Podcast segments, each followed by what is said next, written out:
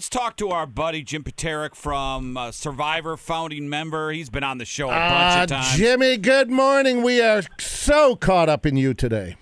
Uh, good morning, Torgan Jerry. How are you doing? We're good. We're just trying to get through uh, as best we can. Are you in L.A. currently? Where are you at? I'm in my hometown of Chicago, Illinois. Yeah, you got Chicago spiking right now, isn't it? Yeah, well, that's a dubious honor, isn't it? Yeah. Yeah. Hey, what's the deal? We heard that uh, there's what coyotes, Jerry, on Michigan Avenue yeah, or like that. Did you see those photos, Jim? I, I did not. I didn't even know the women uh, were, were doing that. No.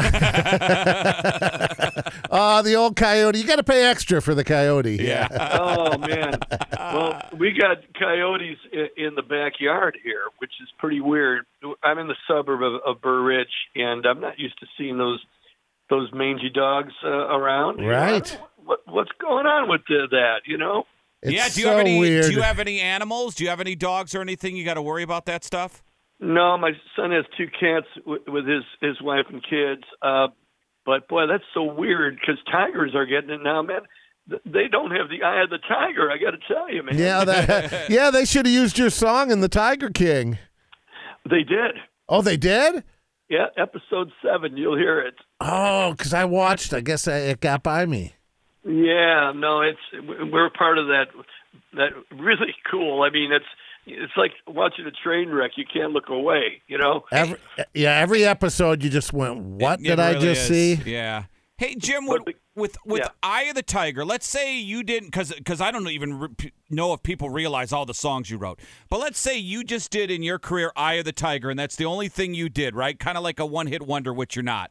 Would you be able to live comfortably just off the royalties from that song? Uh, I believe I could. Yeah. Okay. Yeah. That, that that's been a, a blessing. The the gift that keeps giving. You know. And it sounds corny. and I don't mind going down to the mailbox and picking up some mailbox money, but what means even more to me is the lives and the people that it's it's motivated and and inspired. And that's what the, the whole purpose of that song really was. Uh, you know, when I left Survivor in, in '96, that I look back at those days on the road and the people standing and cheering. And in the year 2020, it's it's still going on. I, I'm doing a thing with uh, the local radio station in Chicago, The Drive, where I'll be conducting Eye of the Tiger, and people will be hopefully singing it from their uh, balconies and and porches. Oh, that's So- good. Yeah, you know, you do what you can in these desperate times. It's really, really bad. I mean, uh, I'm raising money now. You know, I have that song, uh, Empty Arena. Which, yeah, we played it. Yeah, Yeah, yeah. Yeah. We sampled Oh. it. Yeah. yeah. Thank you. Appreciate it. And money is going towards uh, Music Cares. Uh, it's a Grammy Foundation for, you know, the gigging musician that isn't as fortunate as people like me that have a royalty stream. They they live from show to show, from gig to gig, and they're they're hurting. You know, my son's band. Uh, he has a Steely Dan tribute band called Brooklyn Charmers. They had 40 shows canceled, and eh, not canceled, but moved. You know, to the the fall Yeah. and and, and we and we're hoping for that. We don't know what's in the wind really, and that's that's pretty pretty scary. How long into this current pandemic were we be, when you penned uh, "Empty Arena"? Well, it's the day after that I saw the Black Crowes on on TV, which was really great. Uh, that had to be three weeks ago now. Okay. And they're playing to an empty theater. They're doing their reunion to an empty theater, and I thought that was so damn cool. And uh, then you see all the you know people, especially in the country market, you know, streaming from their living rooms, and um, very inspiring. And and I just went to the piano and I had my pad of paper and I said, "This is the sound of one hand clapping in the empty arena. What if the team scored a touchdown and nobody cheered? What if the band did their big encore with no one to hear?"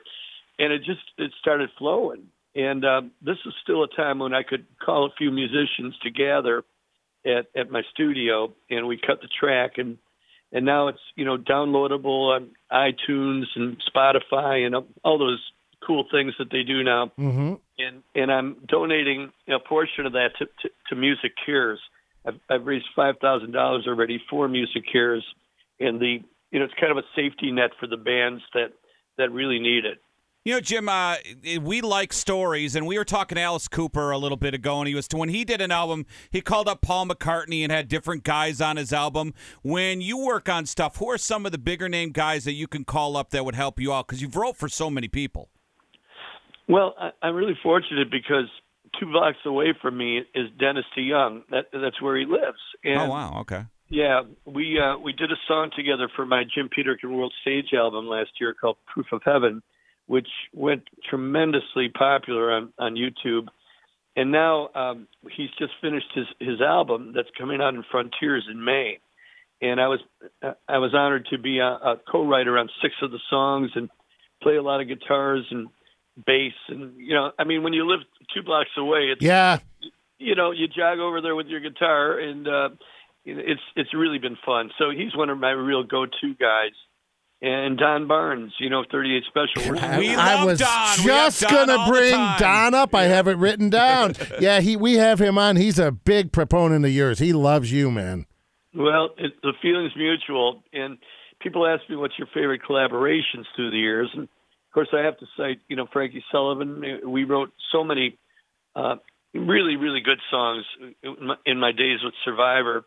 Uh, not only, you know, Eye of the Tiger, but things like I Can't Hold Back and High on You and Burning Heart. Those are really good days. But right up there is Don Barnes and, of course, Jeff Carlisi, because the biggest hits were uh, written, the three of us sitting around the kitchen table. And, uh, you know, the first song we wrote together, Hold On Loosely, you know, and uh, ca- caught lightning in a bottle with that one. And, and then, you know, from there was Caught Up in You, Fantasy Girl, Wild Eyed Southern Boys, Chain Lightning. And, and the chemistry was just right. Yeah, he's cool. He comes on and tells a lot of good stories. Yeah, he's good. Were you married when you wrote "Eye of the Tiger"? I was. Uh, Okay, because I was going to say that's a chick getter. You know, you put that song on. that's a panty That's dropper. That's a panty dropper, Jim. Here they are, the panty Droppers. they were doo wop band, the panty droppers. I, I like that. It's like the Honey Drippers and then the, The panty Droppers. droppers. hey, who came, who came up? Because the one thing about that song is the beginning of the song. Dun, dun, dun. Who came up with that part? And did you write the lyrics before the music? Oh man, good questions. No, actually, um, that those bop bop bombs. I had my guitar around my neck, and I'm trying to score the punches with with these chords I heard in my head, and you know they're they're bump bump bump bump bump bump bump bop bop bop. There's that one thing where I where I drive every drummer crazy because I stagger it, and that's because I was waiting for the next punch, you know.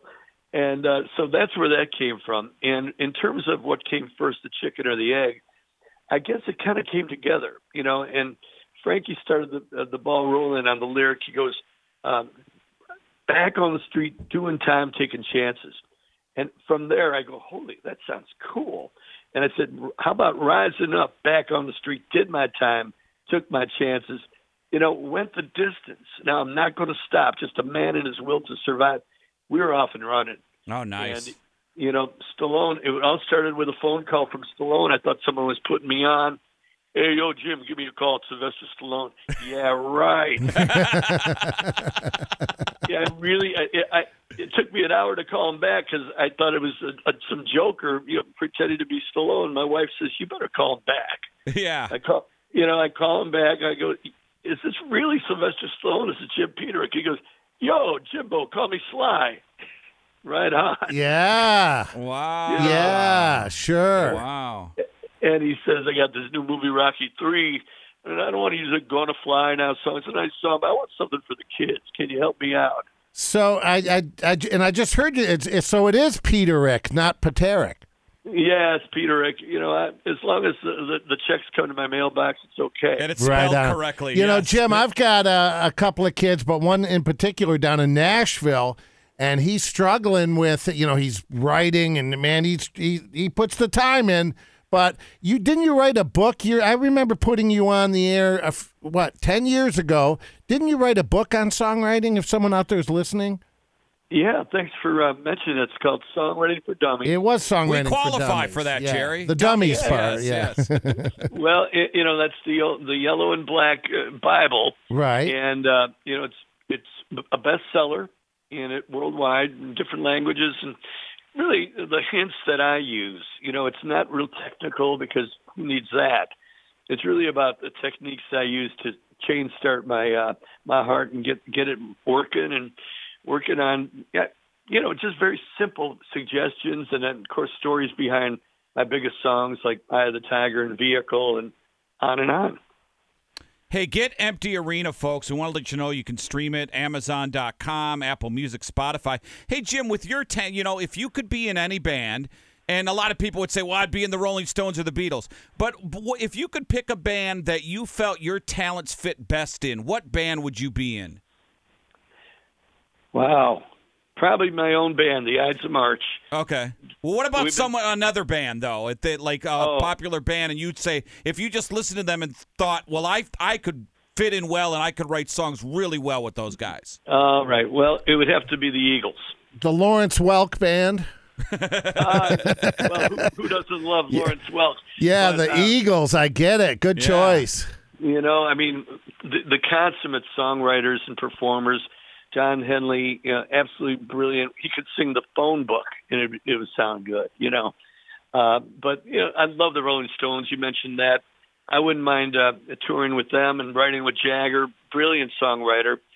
Uh, you know, listen to the lyrics of Tumbling Dice, and if you can understand them, they're unbelievably good.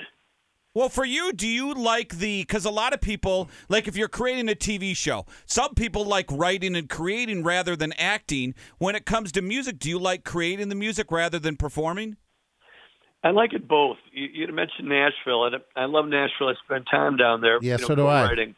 You know, I, I love it, and it's unbelievable the transformation of that town. It's, it's. I, I don't even recognize it anymore, but it's cool.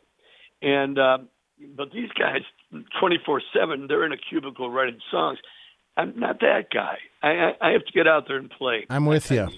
I need the intel. I need the stimulation. That's what stokes my, uh, you know, you know, my pencil to, to write a great song. I want to see what they're reacting to, what they're not reacting to. Uh-huh. I want to feel the energy, and I try to transfer that energy to the song. Well, Jim, you're a great guest. Good luck really with uh, Empty Arena. We're going to encourage everyone to download that today. And uh, good luck to you. I know it is strange times indeed, but uh, we felt fortunate to be able to get you on the on the phone this morning. Well, it's my pleasure. Uh, I got to tell you, we used to uh, have, have a great show at the Agora yeah. in Columbus. Yeah. And the Ides played there uh, at least twice and uh, to a, a, wonderful crowd. This was back in uh, the vehicle days. So um, thank you. Hello, Columbus. Hey, hey, real, hey, real quick before we let you go, Jim, because we're buddies with Styx, and I know JY, and you talked to Dennis. Just having a conversation with those guys. Would they ever? Do you think they'd ever perform together? Because I've got to think if they ever get in the Rock and Roll Hall of Fame, they got to take the stage with each yeah, other. Yeah, Dennis has to be up there. Yeah. Well, yeah, uh, you know, Dennis has been, and it's no secret, literally begging. He has, yeah, to to do one more tour for the fans, and so far, you know, nothing's happened. But he's very uh, open about it, and uh, that would be an amazing show. Well, I I could always show, do yeah. it, babe. I love you.